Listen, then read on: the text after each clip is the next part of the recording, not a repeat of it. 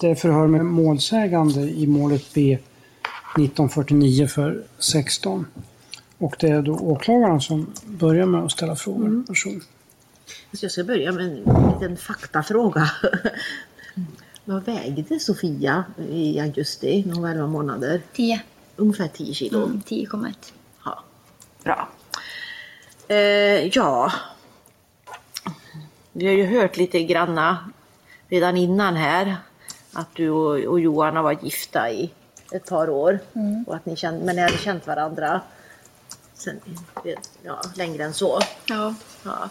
Du kanske bara kan ge en liten mer bakgrund där. Om du, kan om du kommer ihåg hur många år sedan det var ni träffades. ja, vi träffades nyårsafton 05.06. Okej. Och sen så flyttade när flyttade ni ihop? Eh, det var nog eh, 09 Okej. tror jag att det var. Ja. Hur länge har ni bott där i Utanede då? Jag tror att det var sedan 2010. Ja.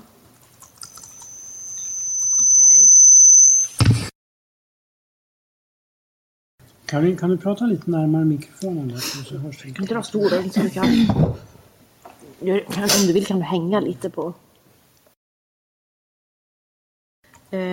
var det när, när du blev gravid och, och ni fick barn då? Jag hade försökt jättelänge att bli gravid.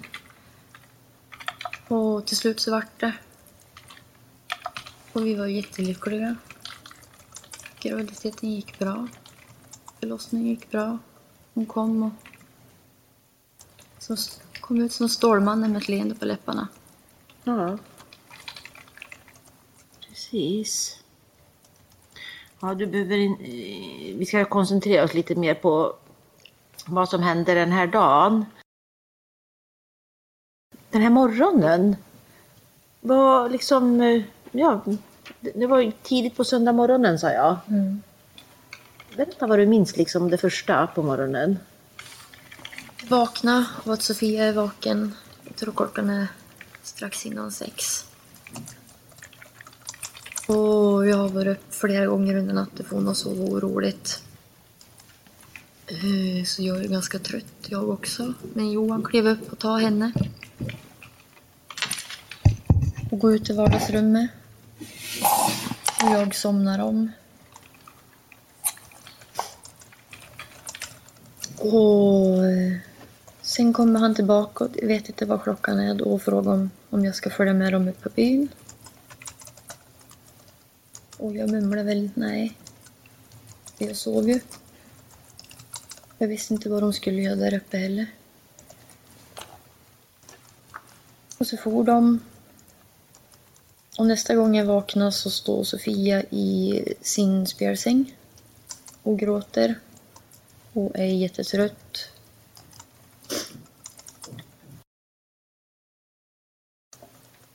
Till och med gör det sen när jag kommer tillbaka med vällingflaskan.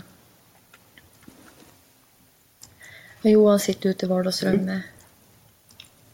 Och jag ser på hela hans kroppsspråk att det är någonting som är fel. Han ser spänd ut. Sammanbiten sitter i soffan och tittar ner i golvet, eller ja, i knä och i golvet. Och jag frågar hur är, hur är det? Och han säger att han får inte tag på Birgitta. Och det är alltså distriktssköterskan som delar medicin. Och då frågar jag Alltså hur är det med medicin, då är den slut?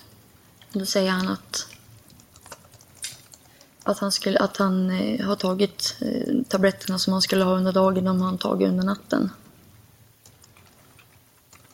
Och jag blir upprörd för att han har ju lovat att medicinen skulle räcka över hela helgen.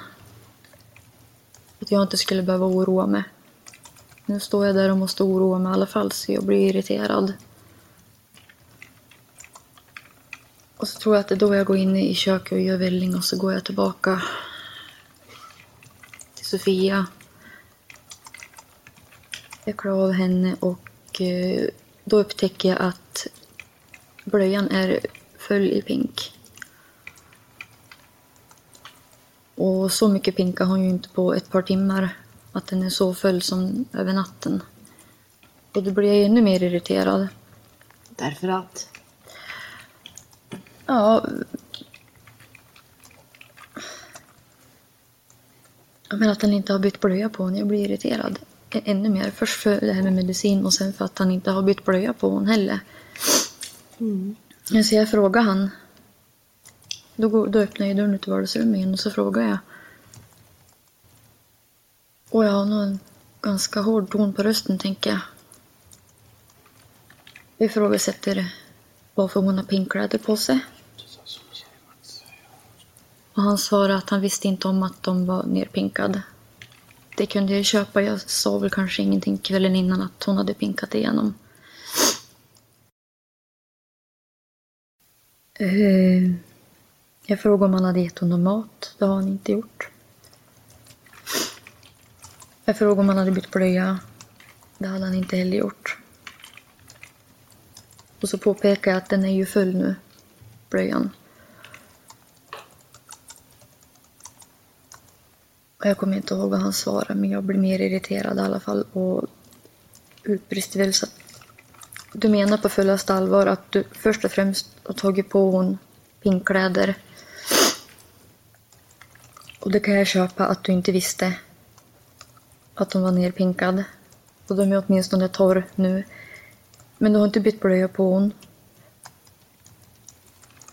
Och du har inte gett hon någonting att äta. Och du har slut på medicin. Som du lovade att det skulle räcka över hela helgen. Jag kommer inte ihåg vad jag får för svar, men jag tycker för min del att... Ja, det, det är inte sant alltså. Det, jag blir jättebesviken. Mm. Men vad var det du oro, skulle oroa dig för då? Ja, därför att eh, jag menar att medicin skulle räcka ända till måndagen. För han hade då sett den själv. Ja. Men vad blev det för liksom själva oron? Vad var det som skulle hända? Att han skulle göra slut med medicin och gå in i någon slags abstinens och, och bli någon annan.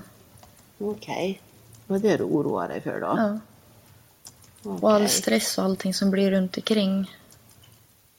Man ska försöka få tag på läkare och det är ju i princip omöjligt på helgen att försöka få tag i en läkare som kan hjälpa honom på något sätt.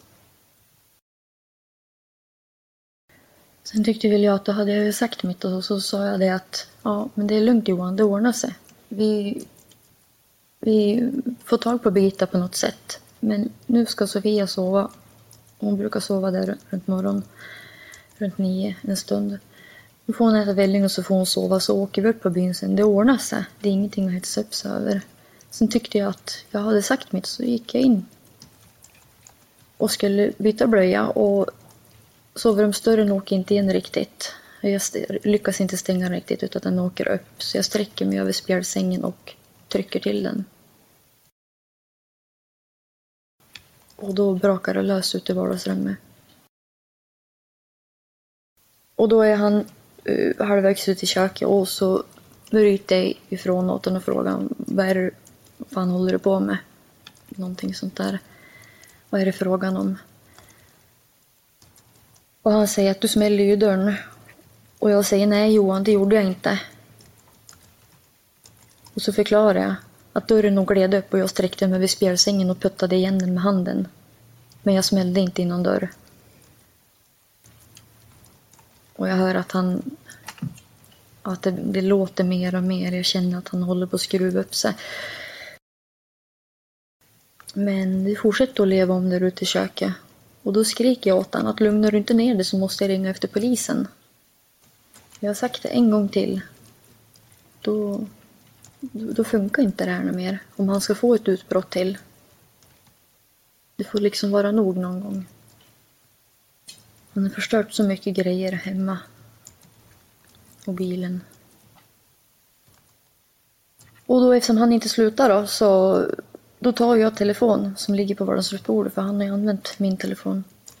Eftersom inte hans funkar att ringa från. Och så går jag in i sovrummet och han fortsätter att slå i skåp och jag vet inte om han kör näven i väggen. Och... Han kommer ut i vardagsrummet. Jag vet inte om det är då han börjar kasta högtalarna. Och då blir jag jätterädd. Och ringer efter polisen. Jag ringer SOS. Och eh, sen efter det, efter att eh, när det bröts då, då han, han, jag gick in i sovrummet och så ringde jag och var jätterädd och Sofia grät och undrade vad som hände. Och han eh, hörde att jag pratade i telefon så han pressade upp dörren. Och så tar han, sliter telefonen ur min hand och så slår han sönder en spegeltavla som hänger på väggen. Bredvid han försöker bryta av telefonen lyckas inte så han kastar den ut i vardagsrummet. Och sen går han ut i vardagsrummet och fortsätter att kasta omkring grejer och då tar jag Sofia och filten om henne och springer ut. Och tänker att jag måste ut och, och se om eh, våran granne skulle vara hemma. Nu var han inte det. Ja, det var det på söndag morgon. Jag låg och drog mig lite på morgonen där då. Och eh, hörde väl att det var någon bil som for iväg. Något barn som grät. Och ja, sen var det lugnt ett tag. Sen började det att skramla och dundra på. Jag trodde att det var någon som hade glömt någonting i källaren som i tvättstugan för att jag hade haft tvätttid dagen innan. Ja. Men det var det inte utan då sa min dotter att det stod en, en kvinna utanför fönstret och grät. Då tittade jag ut och då var det ju grannen som stod där. Mm, Caroline. Ja. Mm.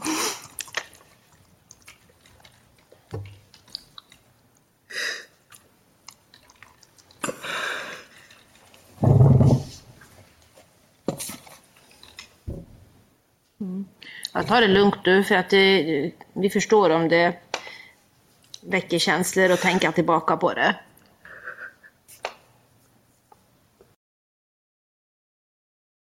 Och då hör jag Johan. Han sätter sig i bilen och åker iväg. Och han åker över gräsmattan. Så det är någon buske där på, på gräsmattan så jag ser inte vad det är för någonting han kör in i. Men det har jag förstått efteråt att det är ju utemöblerna där. Och någon sten. Jag ser i alla fall att hela bilen lyfter.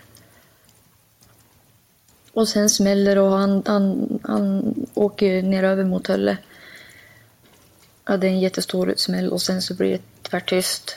Och då tänker jag att om han klarar det där då kommer han att komma tillbaka. Så jag tänker att jag måste... Jag vet ju att polisen är ju redan på väg eftersom, och det antar jag eftersom jag pratade med dem och det bröts. Jag tänker att jag måste försöka få tag i någon. Det är ju så långt för dem att åka. Jag måste få tag i någon som kan köra mig härifrån. Och jag måste springa in och försöka hitta i en telefon In i lägenheten.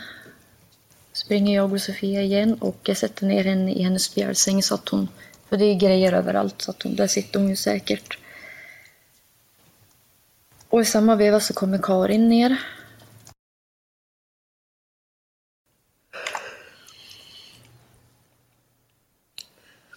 Jo, så jag gick ju i alla fall ut och tänkte måste jag se vad det är då. Och då hade hon gått in till sig. Så jag gick in för dörren stod ju öppen där. Och där då var det ju sönderslaget. Allting.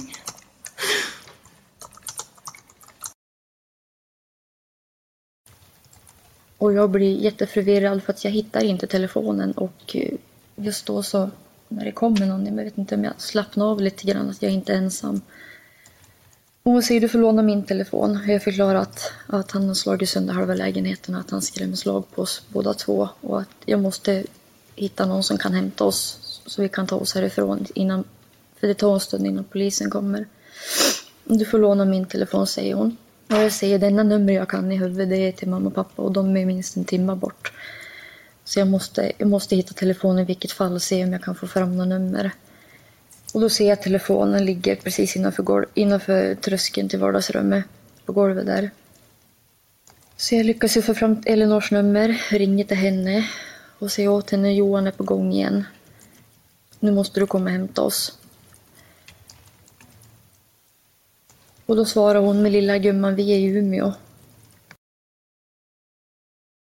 Samtidigt så hör jag Karin stå lutad ut mot broräcket och dörren, ytterdörren är öppen och jag hör att hon pratar med någon. Men jag fattar ju att, att det är han som är tillbaka.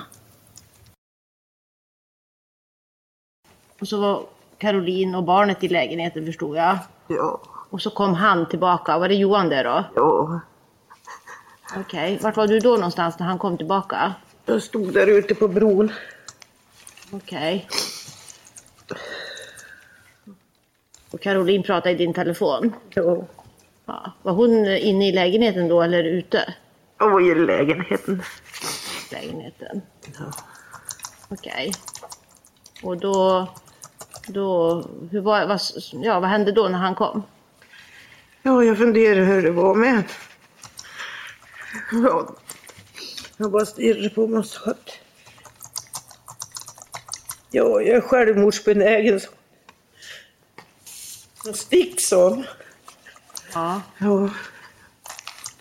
Och då tänkte jag bäst att backa härifrån då. Och han kom ut på bron. Och han stod och, och diskuterade. De stod och diskuterade mellan varandra och det ser ut som att han tar i henne i armen. Och då skriker jag åt, åt han. Släpp hon, du rör henne fan inte, nu släpper du. Nu får det vara nog. Och då släpper han henne. Och så säger jag till Elinor i telefon att jag måste lägga på och så lägger jag på. Och så skriker jag åt och frågar varför kommer du tillbaka när du är så här på det här sättet? Och då trycker han sig in i lägenheten förbi mig och säger att jag kom på att jag hade fler grejer, att jag äger fler grejer här som jag kan slå sönder. Och sen går han in i vardagsrummet och fortsätter och jag springer in i sovrummet, hämtar Sofia, virar in henne i filten igen och springer ut. Karin är på väg bort till Anders i staketet och jag går dit också. Och känner en trygghet att vi i alla fall inte själva två andra vuxna här. Ja, det är någonstans vid, lä- mellan lägenheten och mig. Och hon gick omkring med en mobiltelefon i handen. Och ja, eh, hon uppmärksammade ju att jag kom så hon kom emot mig så jag frågade vad är det som händer? För det hördes ju ljud inifrån lägenheten. Ja, då gjorde hon så här ungefär. Jo, Johan har blivit knäpp. Jaha, så, så, Håller du på att ringa polisen eller något sånt där, sa jag. Nej, det har, det har Caroline gjort, säger hon. Och då, då står vi där och det blir, det blir mer och mer livat inne i lägenheten och så kommer Caroline ut med bebisen i famn och en filt svept omkring sig och ja, eh, det blir, det blir högljuddare och högljuddare in i lägenheten och det åker ut ett soffbord genom fönstret. Då säger jag åt Karin, ring polisen igen, inte gör det något, det är flera som ringer. Och då gör hon det, men när hon får kontakt med SOS Alarm så har hon... Ja, hon, hon kan inte prata. Hon, hon är så upprörd så hon ger mig telefon. Alltså tiden här, är, det är lite svårt men jag har kontakt med, med SOS och polisen där och beskriver då, tycker jag, vad jag ser. Och i och med det kommer Johan ut också.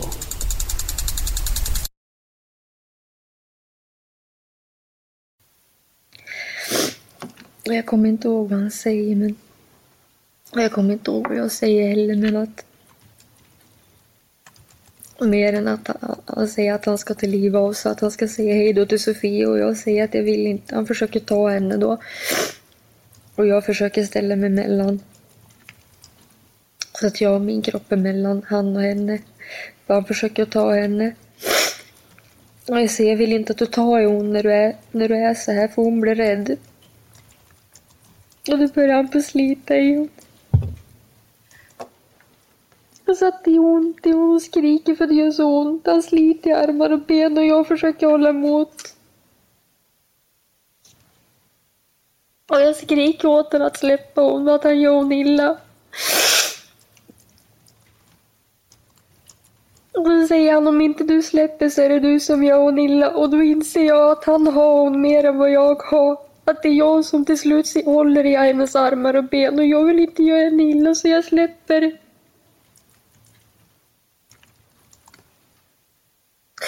Och så tänker jag att jag hoppas att han, att han kan finna någon slags trygghet i henne, att han kan lugna ner sig. Han säger att han ska säga hej då till honom, men sen när han har honom så säger han att han ska, att han ska ta med sig honom. Jag kastade henne först så hoppade jag själv sen. Och han ville att jag skulle följa med också, jag vill inte. Ja, man är ju ganska, det blev ju ganska, ganska dramatiskt någon minut där. Då försöker han att ta bebisen och eh, Caroline skriker och, och gråter förstås. Och jag beskriver det där och ber dem skicka poliser och eh, till slut, till slut får han åt sig ungen. Hon kan inte hålla kvar honom för ungen skriker för eh, det gör väl ont. Och då har han bebisen och, och, och, rör sig en bit eh, ifrån. Men hon följer efter och försöker få tillbaka honom. Och då tar han, tar han ett tag, så här ungefär. Han, han håller bebisen med ena handen och, och, och slänger hon i backen med den andra.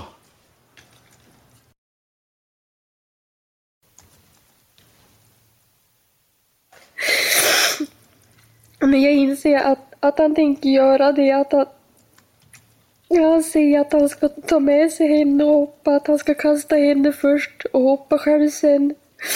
Då tänker jag att jag måste få tillbaka hon till varje pris. Jag tänker jag får väl bryta en arm på honom och bara ha släpp på hon. För ingenting är värre än att han ska döda honom.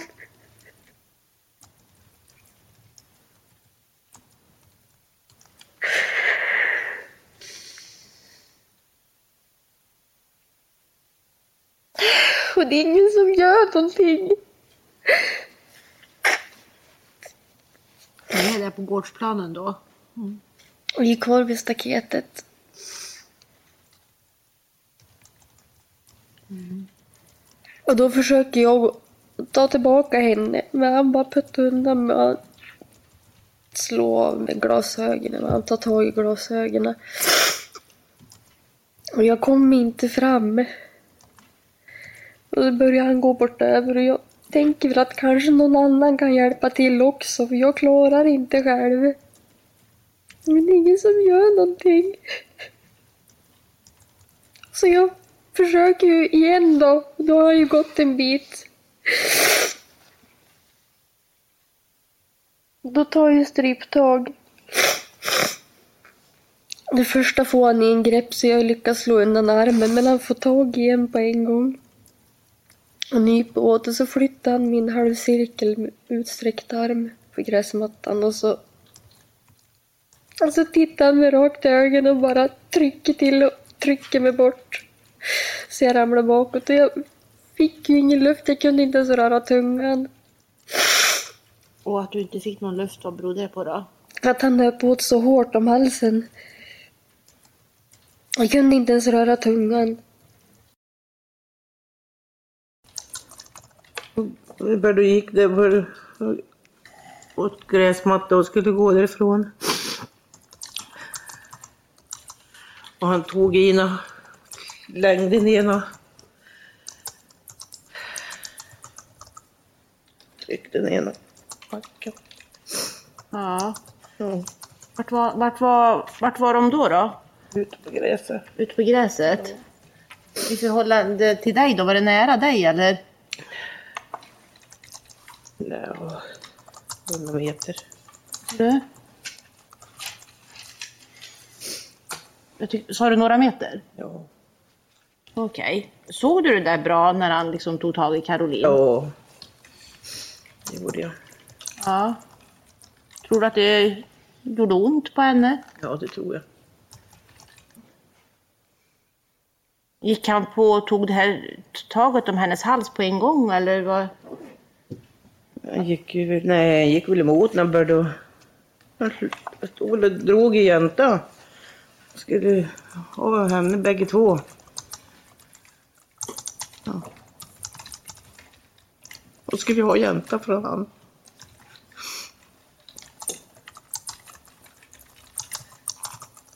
Han skulle ha jäntan för han.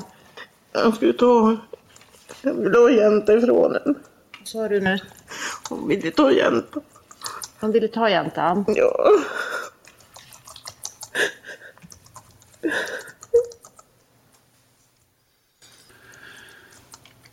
Ja, han säger ju hela tiden han ska gå, han ska hoppa, han ska hoppa i älven. Och hon säger eh, lämna Sofia eller lämna barn eller något sånt där. Vad, vad hon liksom. Men eh, hon ska se på, säger han. Och sen, sen förs- rör han sig bortåt och försvinner nerför vägen utom synhåll och Caroline följer efter. Sen drar han järnet bort över och jag skriker åt honom Att komma tillbaka, att inte skada hon, att inte döda hon. Och då vänder han sig om och så pekar han med hela armen har handen mot mig och säger det här ska du ha. Det här ska du leva med. Och jag frågar varför, vad har jag gjort? Jag har inte gjort något annat än att ställa upp på det. Jag kommer inte ihåg om han svarade någonting. Och så skriker jag åt de andra. Jag vet inte om jag skriker hjälp eller om det bara är jag tänker på. Tänker i huvudet. Jag är ganska säker jag skriker ring polisen i alla fall. Och, och jag märker att de tänker inte göra någonting. Jag kan ju inte bara låta han gå med hon eller, så jag följer efter. Och så får jag så jävligt mycket adrenalin i kroppen så jag kan inte röra mig. Jag känns som jag har aldrig sprungit så fort men jag tar mig inte framåt. Så är jag barfota också, kom ut på gruset. Det är lite svårt att ta sig fram ändå. Hela vägen ner så skriker jag åt honom Att inte skada hon. Hon är så liten, hon har inte gjort någonting. Hon förtjänar inte. Och jag bönar och ber att han inte ska göra det. Jag vet att han skriker någonting tillbaka men jag kommer inte ihåg vad. Jag vet inte om jag ens hörde vad han skrek. Och jag är så arg på mig själv för att jag inte tar mig fram fortare. Och jag ser dem ju inte längre. Och sen blir det tyst. Så då stannar jag för att höra hur långt bort de är och jag hör ingenting. Men så hör jag henne skrika. Så då får jag poppa och så börjar jag springa. Och då får jag fart så att jag kommer ikapp. Och då är vi nere på grusvägen nedanför. Där kommer jag ikapp. Jag vet inte hur långt bakom det om det är 50 meter eller om det är 20 meter emellan oss. När jag kommer ikapp och jag skriker på Sofia att mamma kommer. Och då vänder hon sig om och håller ut handen mot mig. Och säger åt mig att stanna, kom inte närmare för då bryter jag nacken av hon. Så lägger han handen bak i nacken på hon. Och jag ser jag tvärstannar. Och så slänger han över hon på andra armen och så fortsätter han att gå och jag följer efter. Försöker komma lite närmare utan att han ska märka det. Så är det en liten uppförsbacke innan asfalten. Och när han är där uppe så händer det någonting i min kropp. Jag, tror att, jag trodde först att det var ett astmaanfall eller att det, inte vet jag om det är hjärtat som gör upp. Det gör jätteont i bröstet, jag kan inte andas. Det börjar svartna för ögonen och jag kände att nu ramlar jag. Och den där jag är tanken att jag får inte slå huvudet så att jag tappar av. Och jag känner att hela kroppen spänns. Och sen börjar jag på att ramla. Och jag tar emot med mig med armen.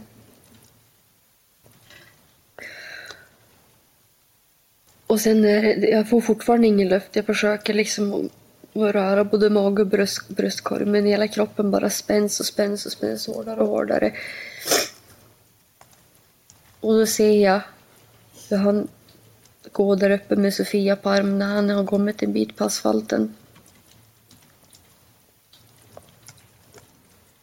Och jag känner att jag måste, jag måste ta mig upp på något sätt, jag måste. Och så kommer jag ihåg på gymnasiet så hade vi en lärare, vi pratade om det här att sitta på hårda stolar hela dagen, att man sitter och blir spänd i axlarna och till slut kan man inte slappna av riktigt. Och då den läraren han sa, om man spänner axlarna ännu mer, så mycket man kan, så blir det lättare att slappna av sen. Eller sjukt hur det kan komma i tanken just då. Men jag provar, jag spänner hela kroppen ännu mer och provar att slappna av och det funkar. Jag får tillbaka luften. Jag börjar på att krypa upp för backen.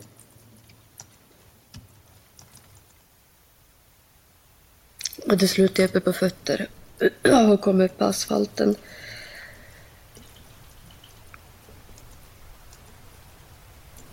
De är nästan framme vid staketet och jag fortsätter följa efter.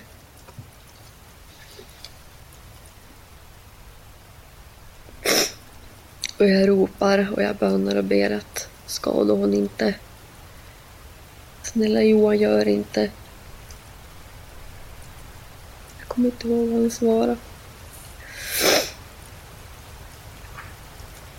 Sen är han framme vid staketet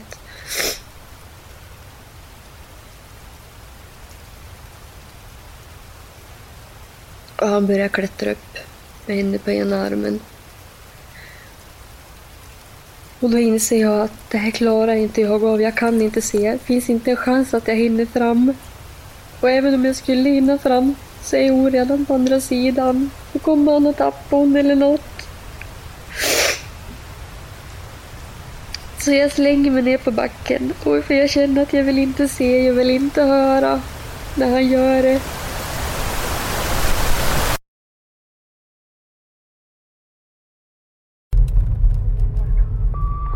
Jag och kollegan Andreas eh, var på väg mot eh, Sollefteå. Ehm, fick eh, det här larmet ehm, att det hade varit någon form av bråk. Ehm, och ja, vi blev beordrade till den här platsen. Fick veta att även bilar från Östersund, eh, någon patrull därifrån var på väg. Och på vägen fram så kommer det ju det kommer ju mer information att det är mm, en man som har tagit ett barn då, och eh, att han är på väg mot eh, någon vatten som ska finnas i närheten. Och, eh, och att mamman då springer efter och, och skriker och ja, att de går i riktning mot vattnet. och ja, vi kör ju på för fullt.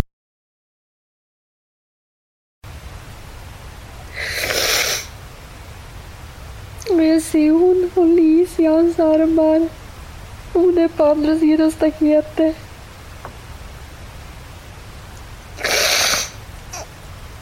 Och jag hör hon Hon undrar ju såklart vad som hände.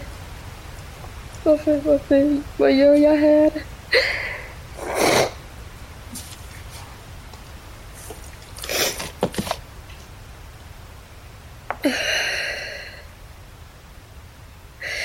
Jag slänger mig ner på backen och jag kan inte se, jag kan inte höra, jag håller för öronen.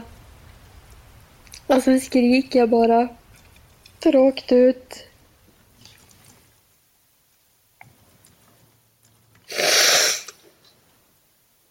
Mitt barn, mitt barn.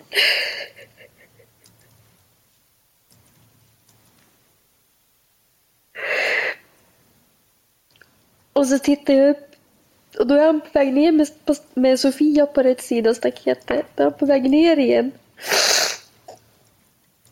Och så börjar han gå emot. Och han har inte sett mig att jag ser han och jag tänker bra. Jag måste uppehålla honom tills polisen hinner komma. Så jag ligger kvar och fortsätter skrika. Jag tänker, kan jag få honom ända fram hit så kanske jag kan göra ett försök att ta honom igen. Men han kom inte ända fram. Och så stannade han precis bara strax någon meter bort. Och så säger han, kommer du då? Och jag frågar vad då? Ja men vi ska hoppa. Nej, säger jag. Jag vill inte hoppa. Det vill inte Sofia heller. Vi vill inte dö.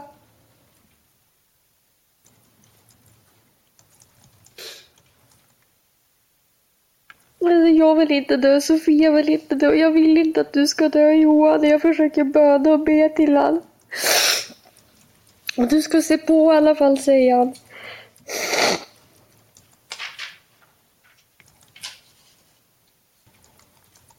Och jag säger det vill jag inte och så börjar han gå tillbaka och jag tänker ju då att om han vill att jag ska se på då kan jag ju inte följa med för då kanske han kommer tillbaka igen.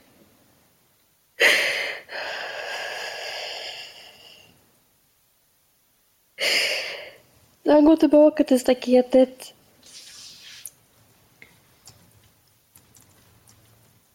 Han sparkar av sig skorna. Drar ner dragkedjan på tröjan och så tar han av sig tröjan.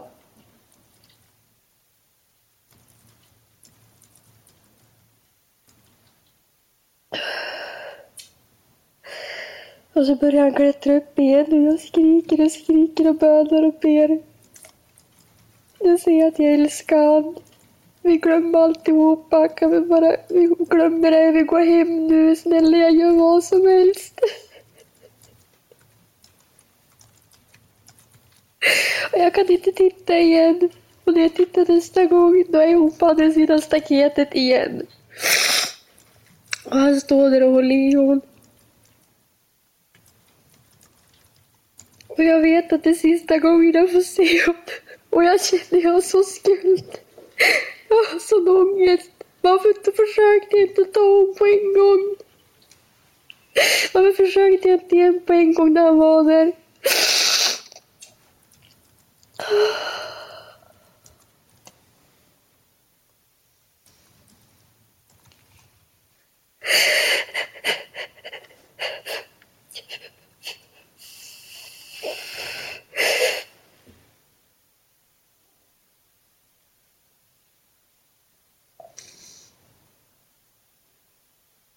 Jag vet att det är sista gången jag får se hon. Men när jag tittar bort, när jag tittar upp nästa gång så kommer hon att vara borta. Och så var hon det.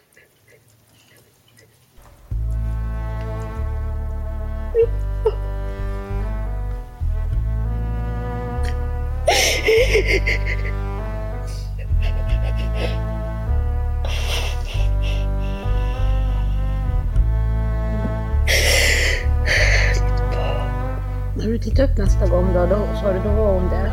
Då var hon borta. Han då?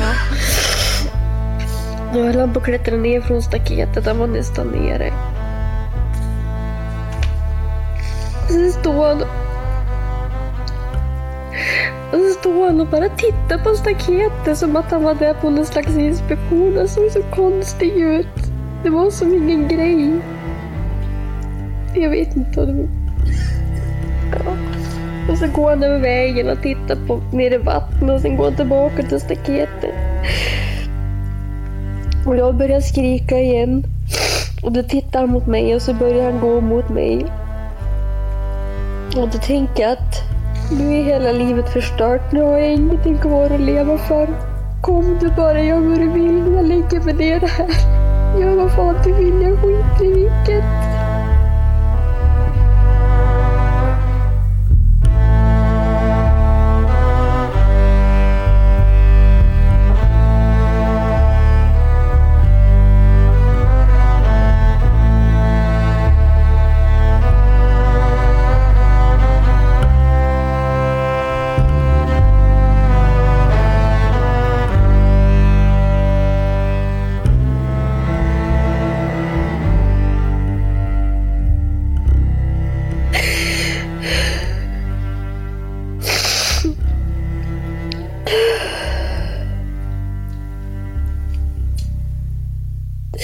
Och så jag ligger där och jag bara skriker tills jag inte kan skrika mer och då kommer polisen.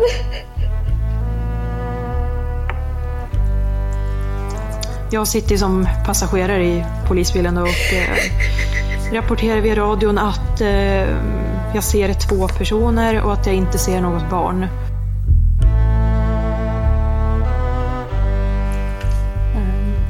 Jag ser att eh, mamman då, att hon ligger mitt på, mitt på vägen.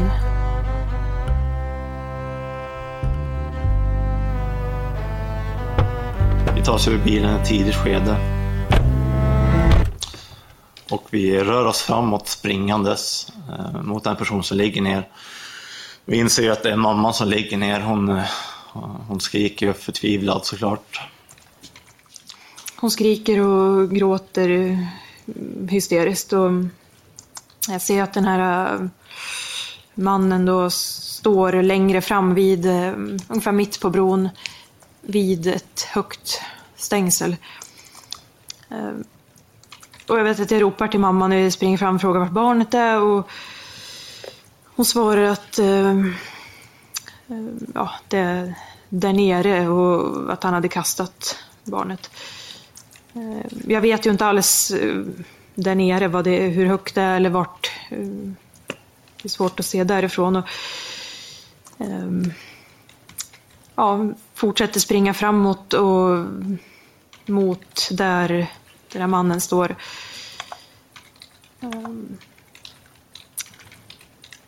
och ja, jag ser ju att han han rör sig fram och tillbaka någon meter eh, åt båda hållen. Och, ehm, jag ser ju att vi kommer fram. Ehm, jag hör att han skriker högt, eh, nu jävlar. Ehm, och höjer mm, ja, minst en arm i alla fall, med knuten näve. Och samtidigt som han springer eh, emot oss. Eh, jag upplever som att han är på väg mot min, min kollega Sandra första han gör, att han ska fram till henne. Och jag upplever honom som motiverad och farlig. Eh, jag får en känsla av att eh, han är ute efter att skada mig eller min kollega.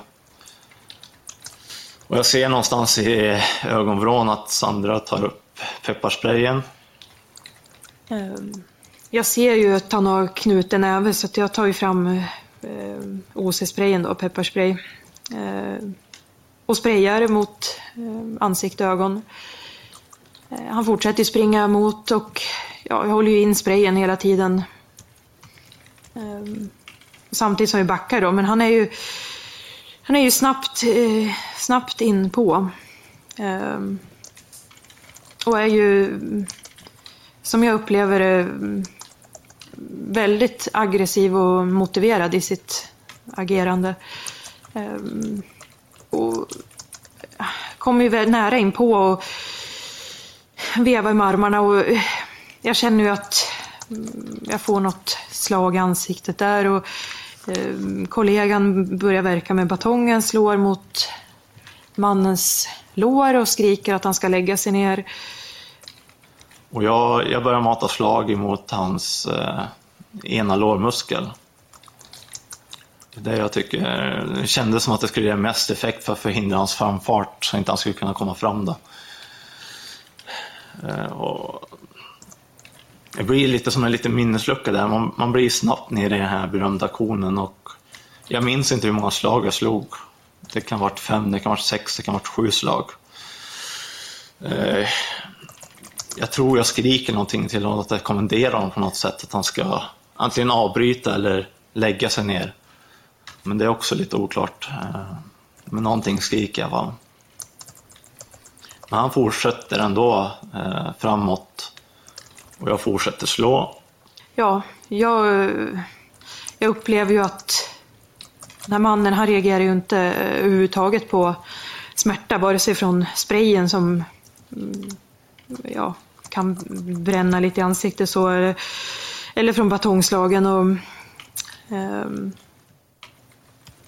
och kollegorna som vi vet är på väg från Östersund ehm, fick vi veta strax innan vi var på plats att de hade ehm, en bit kvar, eh, som jag tror var några mil. Så vi vet att de är långt borta och ja, vi har ju använt både OC-spray och batong. Eh, och jag ser att den här gärningsmannen då, att han eh, plötsligt så vänder han om så att han hamnar med ryggen emot oss. Och han rör sig sakta gående då tillbaka i den riktning han kom springande ifrån. Väldigt sakta då. Och, eh, jag ser väl chansen där att vi kan ta tag i varsin arm och få ner honom på marken. Ehm, vänder mig om och ser att kollegan är strax bakom mig och att han har blivit kontaminerad av sprayen. Så till, slut- snart så känner jag att det blir blött, så att säga. På något sätt så studsar ju den här pepparsprayen på mig. Eh, så att jag, jag blir ju kontaminerad samtidigt som jag eh, verkar mot pappan då. Och till slut så brinner det så rejält i ögonen så att jag, jag måste blunda. Och sen eh, tvingar jag upp ögat snabbt för att fortsätta se. För jag vet inte om pepparsprayen har tagit någonting på pappan, om det har verkat överhuvudtaget. Och jag är aldrig rädd för min egen del där, utan jag var ju rädd för min kollegas del, för jag visste ju inte om sprayen har tagit någonting på pappan. Då. Eh, och när jag tittar upp så ser jag att han står och gnuggar händerna Eh, i ögonen. Då, så att då har ju pepparsprayen tagit effekt. Och Sandra är ju framme vid pappan och är på väg att ta ner honom på backen. Då. Och det är ju ah, där och då en eh, oerhörd stress. Ehm, eh, han lyssnade ju inte, la sig inte ner och han reagerade ju inte riktigt. Ehm, jag upplever ju att hans, gärningsmannen, att, synen i alla fall har, eh, att sprayen har fungerat på synen. Att han, när han vänder sig om sådär och eh, vi får tag eh, honom på något sätt där och får ner honom på marken och eh, får på handfängsel. Eh, och där eh, jag koll- kontrollerar med kollegan att han är okej. med tanke på att han är kontaminerad av sprayen då och eh, ja, han säger att det, det är lugnt. Och han får sitta eh, vid gärningsmannen då som är, ligger fängslad på bron. Eh, och jag tar mig fram till det här stängslet där, det här höga stängslet då som är där jag såg att gärningsmannen stod. Eh, och tittar. Eh, jag ser ni, långt, långt ner att eh, det ligger ett barn där. Ehm, och eh, ja, man fastnade ju för någon sekund och tittade och eh, jag vet att mamman har eh, kommit upp in till och, och står bredvid mig och, och skriker. Och, eh, jag ser det här barnet ligga på betongen där. Ja, där eh, började jag springa längs med det här staketet för att hitta någon, någon väg ner till, till barnet som eh, jag vet ju inte hur det ser ut runt omkring där. Och, eh, men det, det, är jättesvårt. Jag hittar ingen, jag hittar ingen väg som, som är säker. Det, det går ju så vatt, det är ju höga stängsel och eh, högt. Det är långt ner, det finns ingen möjlighet att, som jag ser det, att klättra och det, det här är vattnet som jag upplever strömt och um, ja, jobbig känsla att inte kunna göra någonting. Och jag vet ju att både räddningstjänst, ambulans och polis är på väg fram. Och, ehm, ja, jag fortsätter ju springa där för att hitta någon lösning in, inför att de ska vara på plats så att man vet hur vi kan ta oss dit.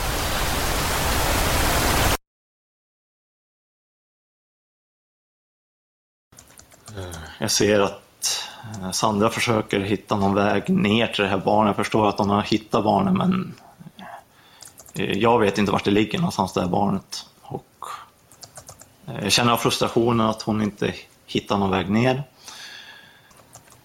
Och jag, ja, jag får sitta där med gärningsmannen tills ambulans kommer och de eh, har också fokus på barnen och jag säger till dem att bry er inte om mig utan fortsätt leta istället och försöka hjälpa till med barnen. Eh, sen tror jag att det är den polispatrullen som kommer. Och samma där, eh, jag tycker de ska strunta i mig utan fortsätt. Det är barn i fokus fortfarande. Vi ser ganska snabbt eh, Andreas, poliskollegan, som sitter uppe på den misstänkte, eller sitter in till. Vi har ju fått berättat för oss eh, på vägen fram att han är kontaminerad, både i gärningsmannen och, eh, och Andreas. Att de är kontaminerade med OC-spray. Eh, jag tittar på Andreas, jag har aldrig träffat han tidigare, så att eh, jag är osäker på vad han ser överhuvudtaget. Eh, när jag tittar i hans ansikte så är det väldigt, väldigt eh, rött och det rinner i ögonen och han tittar emot mig men jag har väldigt svårt att, att tro att han egentligen kan se något vidare värst hur jag ser ut. Men jag berättar i varje fall vem jag är och att jag är en kollega och han eh, säger att eh, att det är lugnt om jag vill titta vidare på, runt på platsen så att säga. Eh, gärningsmannen ligger ner där och eh, det känns som de har kontroll på just den situationen där och då. Och det är först när sista patrullen kommer som eh, jag tror det är Sandra, min kollega, som kommer med en ögondusch till slut så vi kan sanera mina ögon och pappas ögon från sprayen. Eh, så får jag hjälp av en av kollegorna i en annan polispatrull att sätta, sätta benfängsel på pappan så han får sitta upp. För det, han ville det hela tiden, han ville sätta sig upp. Och det fick han inte. Jag kände att det var för stor risk att han skulle få för sig någonting och försöka ställa sig upp och springa iväg eller någonting. Så han får, han får sätta sig upp först när benfängsel är på. Och det, jag tror det är någon gång när han sitter upp, eller om det är när han ligger ner, som mamma skriker åt honom eh, något i stil med att mm, din jävla idiot, vad, vad har du gjort med barnen liksom och vad har du ställt till med ungefär. Och då säger han ett citat som jag tycker är jobbigt.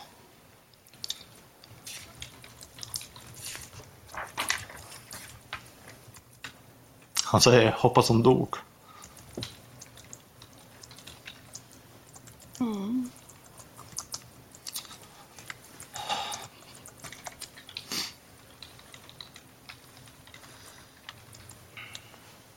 Ursäkta. Ja, det är lugnt. Du får berätta hur du uppfattar det. Vad sa du? Du får berätta sen då hur du uppfattar det. Jajamän. Jag frågar, jag frågar honom, det där menar du inte. Det, så kan du inte egentligen tycka. Och säger han, jo, det gör jag. Och jag, jag vet att någon gång frågar jag varför, varför han har gjort så här. Och då säger han bara att men han vill ha med sig det, det som han håller mest kärt i livet. Det, det, vill han ha med till nästa liv så att säga. Det var, det var hans tanke då, att nästa liv ska jag med mig dottern också.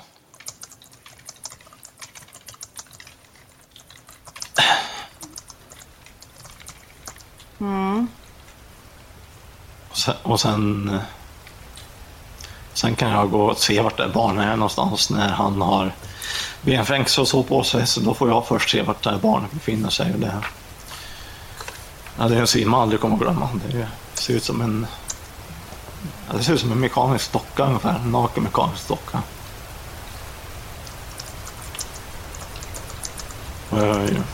Ja, det var cirka 15 meter högt ungefär, får jag känslan av. Man ser det här blodet rinna från bakhuvudet också. Det,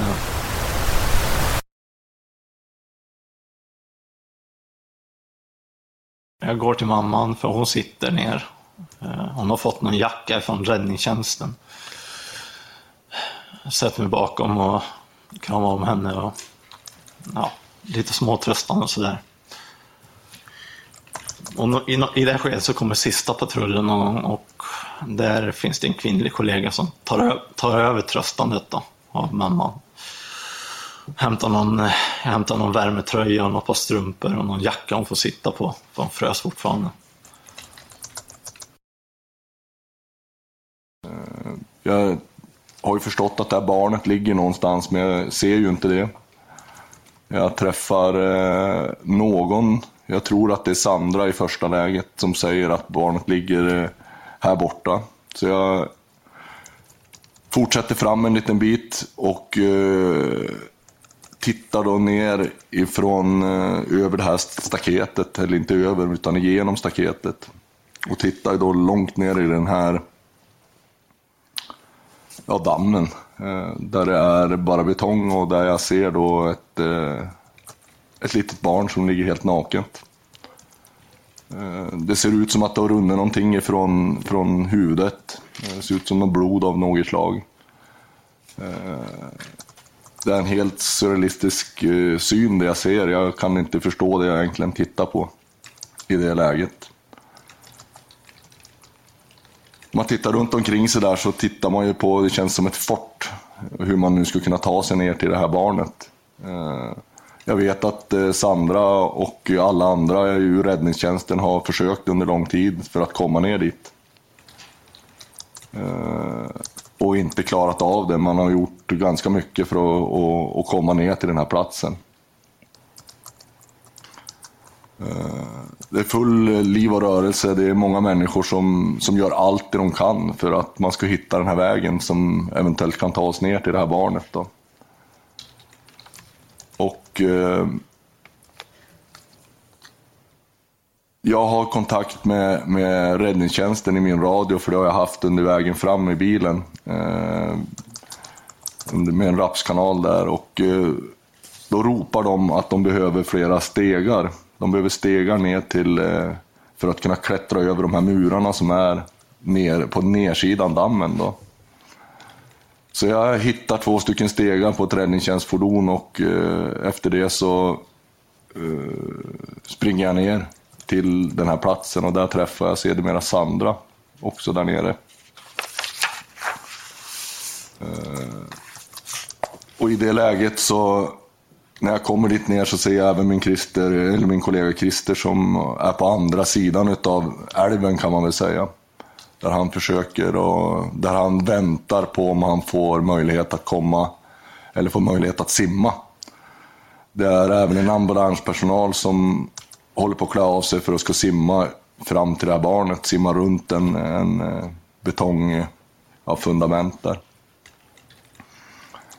Samtidigt som man då håller på och använder de stegar man har för att kunna få möjlighet att klättra över den här betongmurarna, eller de här betongmurarna som är på vägen fram. Och eh,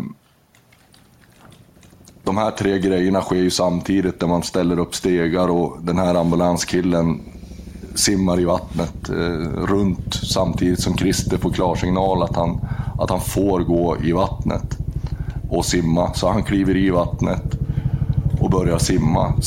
Och i den vevan också så kommer då helikoptern. Eh, Jag har kontakt med helikoptern och, och pratar med dem och, och ser om, det, om de tror att det finns möjlighet att de kan landa på den här betongplattan. Från min sida så ser det ut som att det skulle kunna vara möjligt. Men eh, det, för mig är det helt omöjligt att veta vad en helikopterpilot kan göra för någonting. Men eh, eh det, det kändes som att det skulle kunna gå.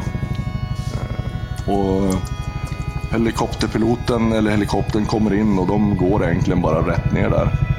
Som jag upplever så går de bara rätt in och, och, landar. Och släpper av personal som ska hjälpa till på plats med barnet. Innan det så har vi då hört att eh, den killen som klättrar över murarna, han har ju ropat att barnet lever. Eh, Så att då har vi fått bekräftat att barnet levde.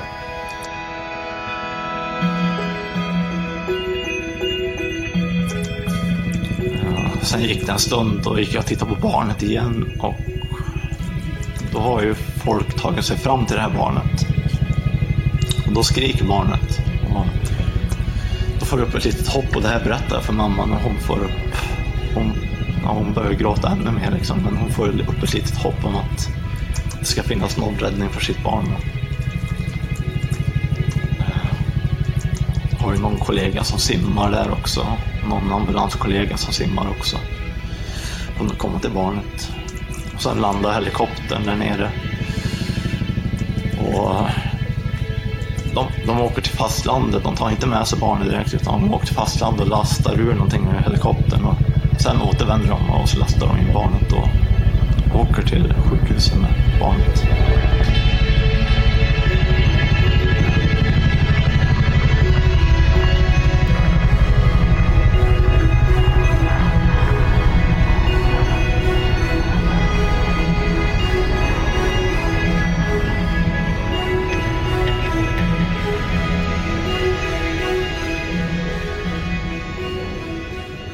Sofia, som endast var 11 månader gammal, överlever mirakulöst fallet på 15 meter rakt ner i betong.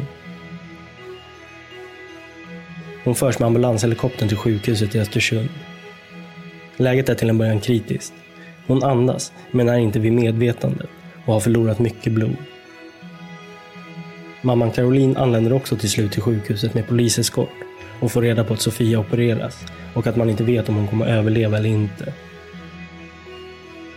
Men Sofia ger aldrig upp. Läget stabiliseras och hon flygs senare till Astrid Lindgrens barnsjukhus för vidare behandling. Och Sofia lever än idag. Men hon är fortfarande för liten för att man ska veta hur skadorna hon fick eventuellt kommer påverka henne i framtiden.